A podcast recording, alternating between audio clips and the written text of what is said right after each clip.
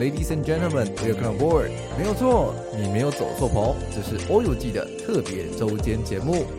那上一次在录音的时候，其实我们还有多聊到了一个部分，但是因为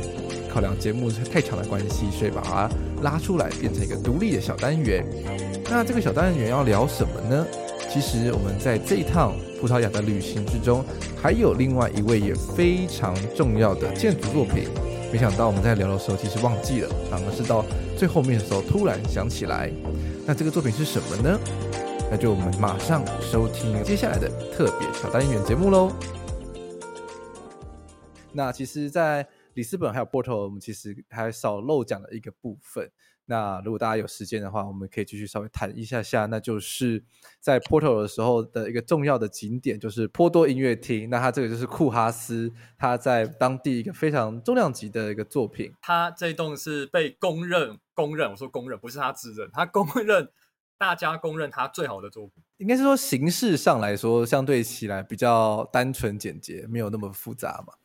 是这样子的关系吗？对，也有一说可以说是他一种思考的集大成之作吧。当然，真正集大成，他自认的是我们那个士林夜市的皮蛋豆腐，他自认。哦，真的吗？对，希望盖完之后他还可以这么说。对，应该还可以啊。我最近去看一下，好像还还 OK 啦。除了某些就是有些台湾人深根蒂固就认为它不好的例外啊，对，形式上比较特别吧。可是我觉得库哈斯它的设计一向都非常的不融入让当地。其实就算是波尔图的音乐厅这个案子，它在当地整个古城里面其实也算是非常的格格不入的。那它其实有几个比较设计比较特别的地方，就是呃它的整个音乐厅它是有很多个入口，然后是可以开放民众随时都可以进到馆内去，算是游走参观这样子。那同时呢，它的整个接待处啦，然后衣帽寄存处跟购票的区域，它其实是设置在，呃，它不是设置在一楼，它是设置在地地下，等于说一般人进到这个场馆里面去了，它是先往下走，之后然后才会再往上走，走到它的音乐厅里面。那另外，我觉得一个非常特别的地方，就是库哈斯在设计场馆的时候，他其实都非常会想要把就是所谓开放，然后让民众可以随时去参观这件事情，这也体现出来。那像比如说像是皮蛋豆腐的话，它就是四零的那一台北表演艺术中心，它其实也有设置了一个特别的导览路线，就是大家可以就是付，可能不确定说未来是免费或者是付费的方式，就可以去把它这个免费吧，预设预设是一个 public，预设是免费嘛，对，就可以让它整个去，大家可以从甚至说走到整个表演厅的上方，然后去绕一圈去看一下，到屋顶花园，对。然后到波尔图的这个音乐厅，它其实也有类似的设计，它就是有在墙上开了一些小孔，让大家可以从外面看到整个演奏厅内音乐家在彩排的状况。那另外一个很特别的地方，就是它的整个大音乐厅的背景，就是它跟一般的就是封闭式的音乐厅很不一样，它的大背景呢反而是一个开。一个一大面的玻璃窗，等于说人们的就是大家在听音乐的时候，它其实它的背景是整个波尔图市区的景致。这一点我觉得也是在设计上蛮有蛮有巧思的地方。其实先讲外观好了，我觉得的确蛮突兀的，但是前提是站在周围。其实最一开始我们到呃就是靠近这栋建筑物，从好像从地铁站出来，印象中是那时候我看到它的屋顶很脏，跟前面的老房子叠在一起，很有意思。就是说，它那个屋顶跟老房子好像，好像是长在一起的。就是一开始这样的观看，这一点其实，在台湾罗东的那个文化工厂也有类似异曲同工的样貌。等于说，它跟周围的那个巷弄感觉是蛮融入的。虽然皮蛋豆腐没有，但那栋其实有，因为它的屋顶是有一点斜切的样貌。只是说，你走到它的周围的时候，你就发现说，哎，为什么那么格格不入？其实老实说，哈，它这栋房子原本是，其实就跟很多大师会做的事情一样，它是把别的案子拿过来用的。就是它原本好像。是作为一个住宅，住宅印象中对。鹿特丹一九九八年一个 Y2K 这个 house，对。然后他进图的时候把这个放大，原本的客厅就相对于变成他的，就是可能大厅或什么相对应的空间啊。等于他把它放大。当然，我觉得这样的这样大师都有所谓挪用，只是说库哈斯在处理，其实应该这不是重点。其实我们谈 Rem Koolhaas，大家要从它的一个理论基本相关去着手。当然，我们先单纯谈这栋建筑的话，我觉得可以分几个层次来谈。第一个是关于刚刚博翔提到它那个外观，其实库哈斯一直有一种有一种想尝试把一种你可以说庶民文化或流行文化或相对应的所有文化性去融合在一起的一个有一个态度。但这种融合是一种概念，它要怎么反映这家建筑物呢？我觉得有两个层次。第一个层次是，就是博洋提到的所谓开放性这件事情，也就是说，它的配置跟它所进入建筑物这件事情，是他希望能够 open 给 public 的的一个动作。那从外观的配置，其实有时候所谓设计，我们比如说不用强求太过复杂。只要这个空间能够符合那个需求，能够创造那个需求，也许它就是成功的。比如说，我们到这栋建筑物附近的时候，我们会看到，哎，它在所谓的地景，其实它的地景是有点类似曲线的状况，一部分会高起来变成房子，一部分又会变成有点像一个魔毯一样，就是它是一个卷折的这种结构，有些地方掀起来，有些凹下去。对，但这掀起来。为了什么呢？其实我觉得除了造型之外，相信那个耀先应该是很有感觉。它其实可以给玩滑板人去玩。那我们现场也有看到，还有它底下，还有它底下是有实体的室内的空间的。对，埋藏。当然我是说，对，埋藏在底下。当然主要是针对整个我们在呃地面广场的部分啊。然后第二部分就是它量体的斜切，也是应用在如何去跟周围的使用上能够呼应的。也许。对某些人来说，它的量体感是有点怪异的。就是我们如果呃节目有附照片可以看得出来，就是它斜的很夸张。我常常当然就是开玩笑说，不管是 Rain Cross 或是扎哈的建筑，我都把它称之为邪门歪道，因为它的门是斜的，路是歪的。尤其是它一楼有一个餐厅，那餐厅的门整个是斜的很夸张，印象好像四十五度吧，就是说这个门是斜的。但我觉得这有个问题啊，就是说，如果它是它是自动门，如果我今天出去的时候门忽然关了，会不会敲到我的后脑勺？有可能。当然，它可以感应打开了，只是说它这个斜的门搭配斜的墙，其实无意间中创造了餐厅延伸出去户外餐厅的一个遮阴空间。也就是说，下雨的时候它就是一个雨遮的概念了。然后第二件事情就是它一旁的楼梯底下也挪出了空间，然后我们在当地有看到当地的一些 band 或者什么街头就在那边做演奏，所以其实 Porto 其实也是蛮荒凉。就是相对于我们刚刚谈，我刚刚谈到西班牙的那种感觉，热闹感觉，它还是很荒凉偏僻。但是当地人在使用的时候，也许对当地就是一个很好的一个使用状态。这是第一层次，它对于如何跟文呃当地的一种使用状态去融合的。那我可以稍微提到说，我们皮蛋豆腐其实一开始听说了，就是原本那个基地底下是士林夜市。那原本库哈斯希望把那个士林夜市保存在那个地方，也就是说，那个皮蛋豆腐一楼实际是士林夜市，是是地面层。只是后来被北市府应该就是很多理由啊，你也知道政府希望干干净净啊，好管理啊，就把士林夜市迁到现在那个很奇怪的地方嘛，然后没什么人，地下室公共安全可能也有一点风险的这个地方，然后又不好逛，又很挤，所以完全就是一个很失败的操作。这一点其实也不管在南洋博物馆啊，很多地方都是一样。对啊，所以我觉得这个是很可惜的，有一点没有达到库瓦斯希望能够达到的一个状态，是皮蛋豆腐一个可惜的地方。所以其他豆腐现在一楼就是一个纯粹空的广场啊。只是至于能不能反映像 Porto 那样子很多人使用，我觉得要看台湾的文化性。比如说台湾对于像耀先也知道啊，极限运动或滑板这种事情能够在那种地方使用，我觉得也是一个也是一个那个吧。应该说，这种街头文化本来就是各种地方寻找自己的出路。那刚好这个建筑师有提供类似的空间，绝对是要把它极大化的发挥啊！我我觉得，但是要先可以谈一下那个现场的状况。对，是啊。不过应该说这种东西，我觉得有时候一体两面，因为嗯、呃，建筑师想的当然就是呃有很多的这种活动啊，或者是极限运动，或者是滑板，当然是好的。那我们也就是玩家，当然也会。找这种地方玩了，当然觉得很棒。但是，其实，在对市民来讲，我觉得以前我我我常常在玩的时候比较还好。可是，我现在后来有时候觉得，嗯，那个维护上真的也会是一个问题吧，因为呃，有些东西就会变得比较脏啊，或者怎么样。所以，其实政府单位或者是相关的管理的的单位，其实要有有一些资源去维护，它才有办法让这个活动可以一直延续下来。不然，其实国外。虽然有时候会有这种空间，可是最后啊，我我我发现了，其实，嗯，从很多滑板人的影片里，你就会看到，像，嗯，波多音乐厅的这个斜坡，搞不好，到时候因为居民说什么什么，然后在那个斜坡上就加了很多的图块，或者是一些凸起来的障碍物，就就没有办法玩。就其实国外有还是会有这个状况，就是你管理单位没有好好去维护的话，其实。我觉得这个风险是在的，那就呃，当初这个设计的一个美好的意外就这样消失，会蛮可惜。也就是公共利益的考量啊。没错，就是它常常是一体两面。嗯、但是现场这个是真的蛮不错啊，非常想玩。可惜你没有带滑板去。对，你觉得你你有看到一个小朋友，他就是坐在那个滑板上，他可能也不会玩，但是就是当。就是一个滑板车坐在上面，就从斜坡上溜下去。好像还有爸爸带小孩玩的印象。这个，然后也有跌倒啊，干嘛？但我觉得那个是蛮蛮有趣的。这个网络有示范呢、啊，那个 Kooas 的儿子拍了那部纪录片嘛，关于他的爸爸，就 Ren 那部纪录片。哎、哦，也是有滑板，其实那个 trailer 里面就可以看到，而且他还一路从室外滑到室内去。对对对对对对对对，整栋建筑变成他的跑步场。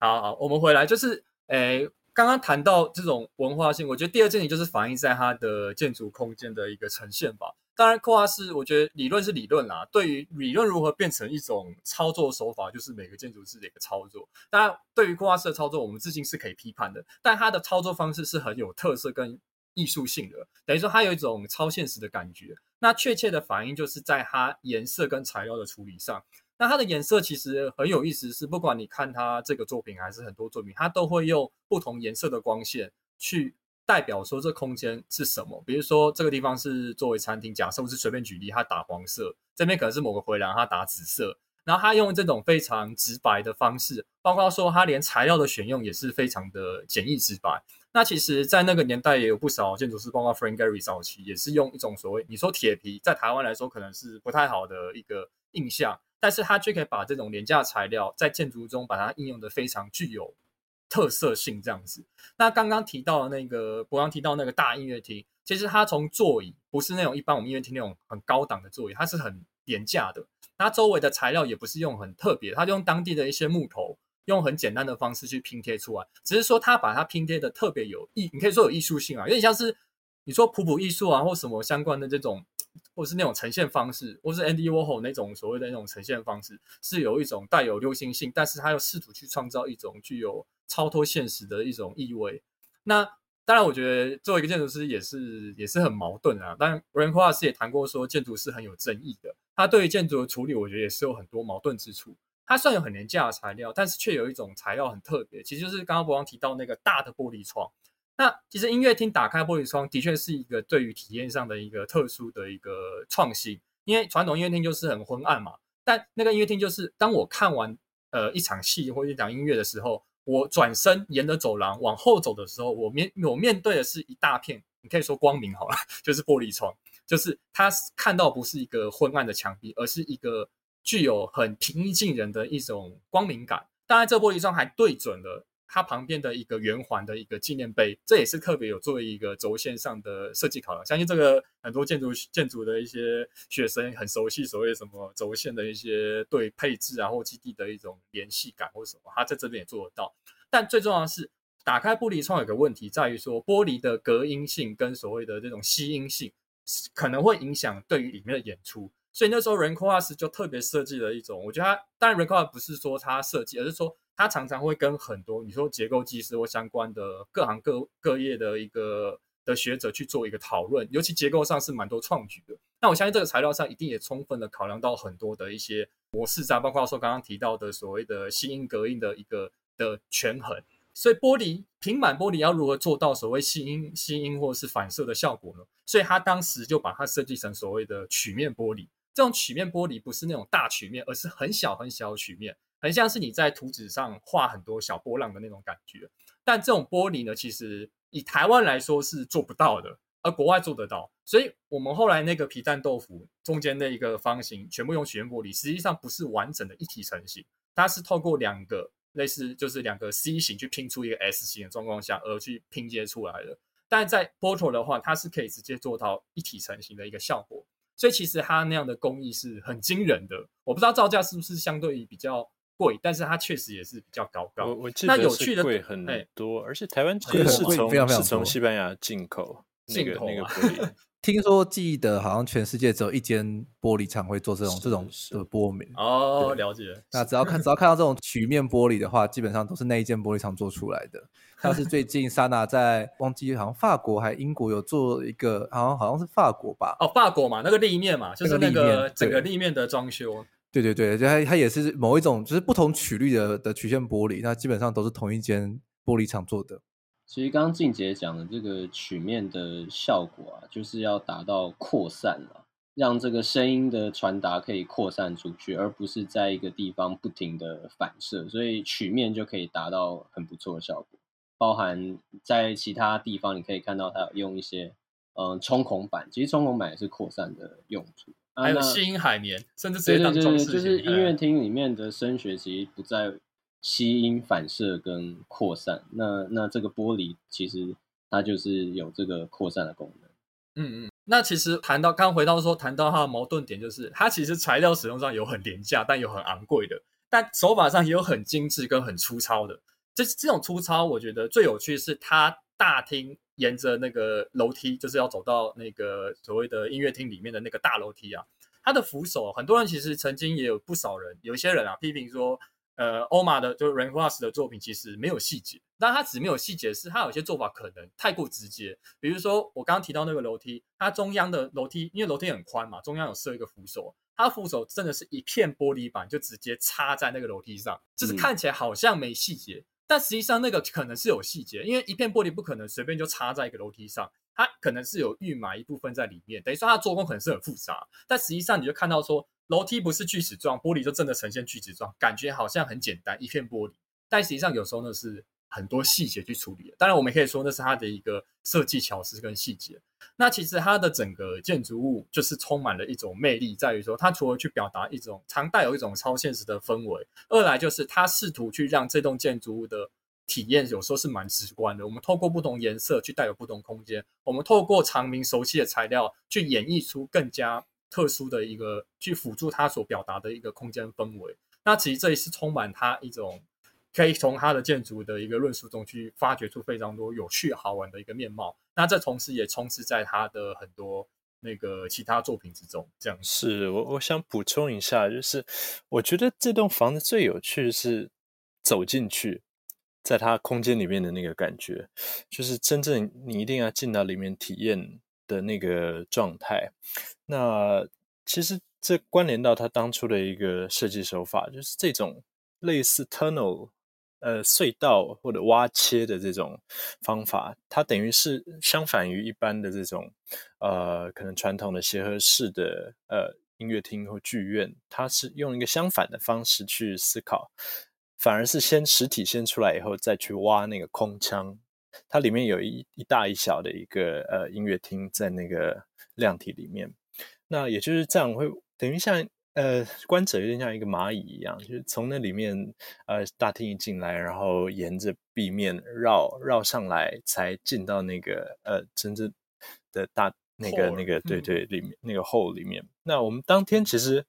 非常想体验那个空间，呃，所以甚至是想去赶上一场音乐会。那可惜我们到的时间比较晚，但后来想到一招，就是等音乐会散场。嗯所以呢，我们就趁 散场的时候，门一打开来，我们就混进去了。没有，其实有沟通了，是是稍对对，但就是趁趁 散场那个时间，五分钟，他这个五分钟，是是五分钟进去赶快拍照就出来。其实非常的惊人，我觉得那个空间，对，不管是刚刚静姐可能提到的一些材质，就从金属、玻璃，一直到可能光线有很多紫色的光线，那。再进到里面是全金色的一些壁面，还有丝绒，那甚至是有一些网络上可以看到 VIP 室啊，是那种反应波多的这种马赛克砖的一个做法，那包含曲面玻璃，所以就几乎是等于是一个大的量体，但是里面有各种各种的，它创造了非常多不同的角落、不同的空间，然后完全一种复合在你的就天地壁都是不一样的材质的状态下。竟然出现在同一栋房子里面，这种挖空的手法，其实我觉得 Koolhaas 可能从早年就就包含刚才讲的那个住宅，甚至后来的那个呃荷兰驻柏林就驻德国的柏林大使馆。很可惜，我们本来柏林也预定了这个要要去参观，但是也是稍晚到，但是就进不去了。它也是一个就是一个量体先实体先出来以后，然后。去挖出那里面的 public space，还有一些主要的空间。那我想可能可以直接带到，就是台北表演艺术中心，虽然两个都是呃音音乐厅、表演场所 （theater） 这样的性质，但是我觉得在操作上有蛮大的不一样，就是在这个刚才讲的一个实体，然后挖空，以及其实我觉得表演艺术中心体现的反而是一个 KUAS 比较早期的一个设计手法，还有理论的那个嘛，对探讨对，就是反而你去看它的呃就。表演中心大家都知道嘛，有三个剧场，那 plug in 一样，就是三个加在一起，在一个方形的量体，就是这样插入的实体，那直接显露在外面。其实你从他早年的法国国家图书馆一九八八九年的净图，到后来的可能广州歌剧院，其实都有类似的做法。那还包含卡斯鲁尔的那个媒体中心的提案，嗯嗯、但 KUAS 如果本人就。会说这个特别重要，也许就是他早年的那个理想一直没有被真正完整的盖出来，因为刚才讲都是净土，然后都没有上，maybe 也跟这个有点关系。但就是一个是用实体去拼 plug in 插入，那一种我觉得是刚好相反过来，波多音乐厅是一个先有了那个实体，然后去挖出那个真正的实体空间的做法。不过挖归挖，讲简单。实际上，如果我们去看，不管不管是 AL 出作品集还是什么，其实他们在探讨这个状态的时候，也是也是感觉做很多功夫了。Yeah, 就是我们可以从它的草模的很粗糙.但是很有力道的草模操作，草模就是真的实体模型的操作，还有照片，我们会看得出来他如何去，有点像玩魔术方块那样，很像是以前你说多宝盒还是什么那种益智积木的一种处理状况，如何让能够空间的使用是达到一种流畅。但又能够组合起来有力道的，而且我很记得像里面的那个呃厕所也是斜着天花嘛，然后还有 一个吸烟室，虽然没有进去，但是我们看到一个人悬浮在半空中，它吸烟室是悬浮的状态，黄色的光玻璃，然后卡入在那个中间的亮，对，就是很多像电影一样的那种画面，好像不存在于这个世界上，但竟然都在同一栋房子里面出现了。嗯。其实这其实就可以带到说，他从 Darius New York 的观察嘛，所谓提到这种，我们刚刚有仿佛一种把各种文化，然后呢复合拥塞挤入在一个空间之中的一种呈现状态嘛。那这也是跟他那时候对于纽约的一个观察的一个启发。是，还包含最后我们其实钻出它的屋顶嘛，有一个露露台，嗯、那个黑白菱格纹的那个露台，那个砖真的 很像 Escher 的那个画，只是没有变化。然后 就可以看到那个广场的那个纪念碑。对对对，那也是对着纪念碑的那个。当然，呃，多多少少因为这样的就切来切去的手法，也会产生一些比较剩余的。空间，就我们其实体验有些角落，甚至是完全呃锐角的状况，那其实都应该说有些不是很机能使用来说考量的一些空间，也会产生在这个建筑物里面。嗯，就 Darius Milhaud 对纽约的观察，当然我们可以粗浅啊，我觉得直接还是看他那本书所讲的，整理出大概几个方向啊。其实，Ranko 早期在纽约的观察，大都会其实他的他的那个事务所欧玛，其实就是大都会建筑事务所英文的一个简写。其实来自于他对于大都会观察的一个启发所写出的一个论述。而他把这样的一个大都会的一种林林总总的一种现象，把它归纳成几种呃理论性的探讨。当然，他也实际上把它转化成一种设计性的手法。你可以直白，但可能有点粗浅的说，他把一个大都会的一个样貌搬入他的建筑物之中。所以，我们去观察一个大都会，会感觉到说，你一个都会的城市，它的皮层是干干净净。你看纽约的那种市区或什么，但是你一进到一栋建很大型的建筑物之中的时候，你会感觉到里面的一个，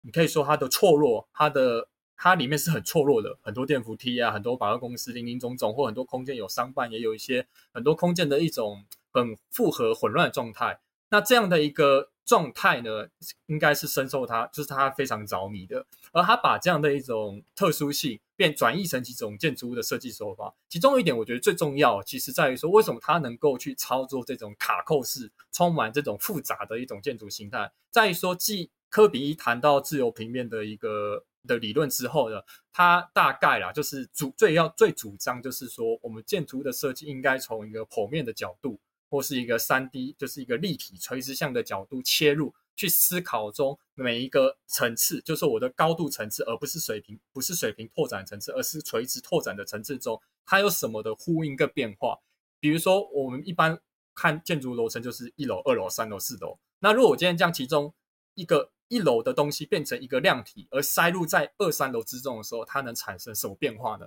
就是说，一个盒子砍入了二三楼，那二楼、三楼都同时看到这个盒子，那这个事情就会产生了很特殊的一种体验的一种面貌。那这个不管是谈到的 Portal，还是说未来平安豆腐，还是刚刚提到那个柏林的那个大使馆，其实它透过不管是坡道、斜坡，还是说楼梯的几个穿插，还有几个量体的卡扣，都反映在他在剖面图中。可以看他作品集很多剖面很有意思的剖面图。去达到一种视觉，不管是视觉上还是说活动上的一个传达跟变化，而这一点呢，更是反映在皮蛋豆腐中，它力图打造一种让所有剧场能够合而为一，三个量体中能够打开彼此，而三个量体中又有一个刚刚提到说可以参观动线穿插卡入在其中的时候，而透过这样的一个视觉变化性，让外面的人可以透过这个通道而看到剧场的不同面貌。而这只就是他透过这样的一个设计的理念跟手法去达成的某一种效果，而这效果又符合刚刚谈到说他如何去接纳庶民文化，如何去对于市民是 friendly 的一个手法。如果皮蛋豆腐真的不收费的话，我就可以从入口一进去，我不用付钱哦，我只要有个特殊管道，看戏也看戏去走这个入口。那我纯粹想要去体验这栋建筑的时候，我可以走另外一个入口，透过这个入口所设计的通道，我可以同时看到后场。我会看到音乐表演的一个里面的空间，我还可以走到屋顶花园，最后再结束我这趟旅程而出来。而这个动线如果不收钱，它是一个一个就是对 public 是 friendly 的一个状态，但它同时又达到它的，它可以满足它对于设计这种复合的一种概念，同时又满足它如何去让大众能够体验到这种复合文化多元的一个生活样貌。我觉得这是可以去看待皮蛋豆腐，不要纯粹用它的外观，当然外观我觉得见仁见智啊，有些人觉得很突兀。但我觉得多多少少看建筑可以多用一种体验性的、感受性的去评断，说这栋建筑它带给的意义跟价值是在于什么这样子。是是，我想这也是我们今天讲可能比较主要的 Siza 或者是德莫拉，其实也都有一样的类似，就是说需要透过经验体验，你其实才能完整了解一栋建筑的的全貌到底是什么。是没错。好，那我们非常谢谢静姐还有德珍，就是针对整个库哈斯它的设计脉络，还有这是它近期几个比较大型指标性的案子的非常详细的的介绍。相信就听完他们的介绍之后，大家应该都觉得这些建筑物应该是耀然眼前吧？好像参观过了一下。那我自己其实是非常非常期待皮蛋豆腐这栋建筑物建成的那一天。那当然说可能建完了，建完了。呃，在在做试装啦。对对，听说不是六月都已经试营运了，不知道现在怎么样？还没还还没试营运，还没试营运，还没到试营运，还没还没还没还没。大家可以上欧玛的那个网站，因为我今天有上去看了一下，他们又有更新一些新的最新的内部的照片。是是是，包含那个亮起来灯的那个手扶梯。对，我今年我记得是今年年底的时候会试营运啊，但是我觉得这个疫情的状况其实很难说，因为毕竟好像最近呃施工的状况也有受到一些工人染疫的关系，所以可能会有些延宕。但我们还是非常期待，就是库哈斯在台湾。其实这不是库哈斯在台湾的第一个作品，这其实是第二个，只是他第一个作品他不承认而已。嘿嘿嘿，哪一个？就是那个啊，清水休息站啊。哦哦哦哦哦，那个他不是跟台湾的那个，他不他不承认啊。对，对对对，而且现在清水那个内装被搞得呃，哦，那个真的已经被改得面目全非了，很有很有台味，很有台味，应该说台湾的庶民味这样。不得不说，就是建筑建完之后，就我们建筑师就真的是毫无毫无掌控权了啦，就是他就只能任他去了这样子。那我们下一站又会去哪里呢？就让我们继续期待下去喽。谢谢你的收听，并且听到最后。希望听完这个特别的小单元，让你对库哈斯有更深入的了解哟。库哈斯在台湾的作品，这个皮蛋豆腐也快要完工启用了，真的超级期待的啦！而且这栋建筑物头头尾尾这样子，也已经建了快十年了吧？我觉得，那也希望说疫情可以赶快结束，让我们可以好好的期待这栋建筑物的开馆喽。好的，那如果你喜欢我们这个节目的话，也欢迎在我们的 Apple Podcast 上给我们五星留言评价。那另外的话，也可以在我们的 Instagram 账号上，就是 Arc Plus Podcast 这个 Instagram 中留言跟我们讲说你有什么想听的内容，或是感兴趣的主题。如果有机会的话，我都会制作出来哟、哦。好的那我们下周一见拜拜。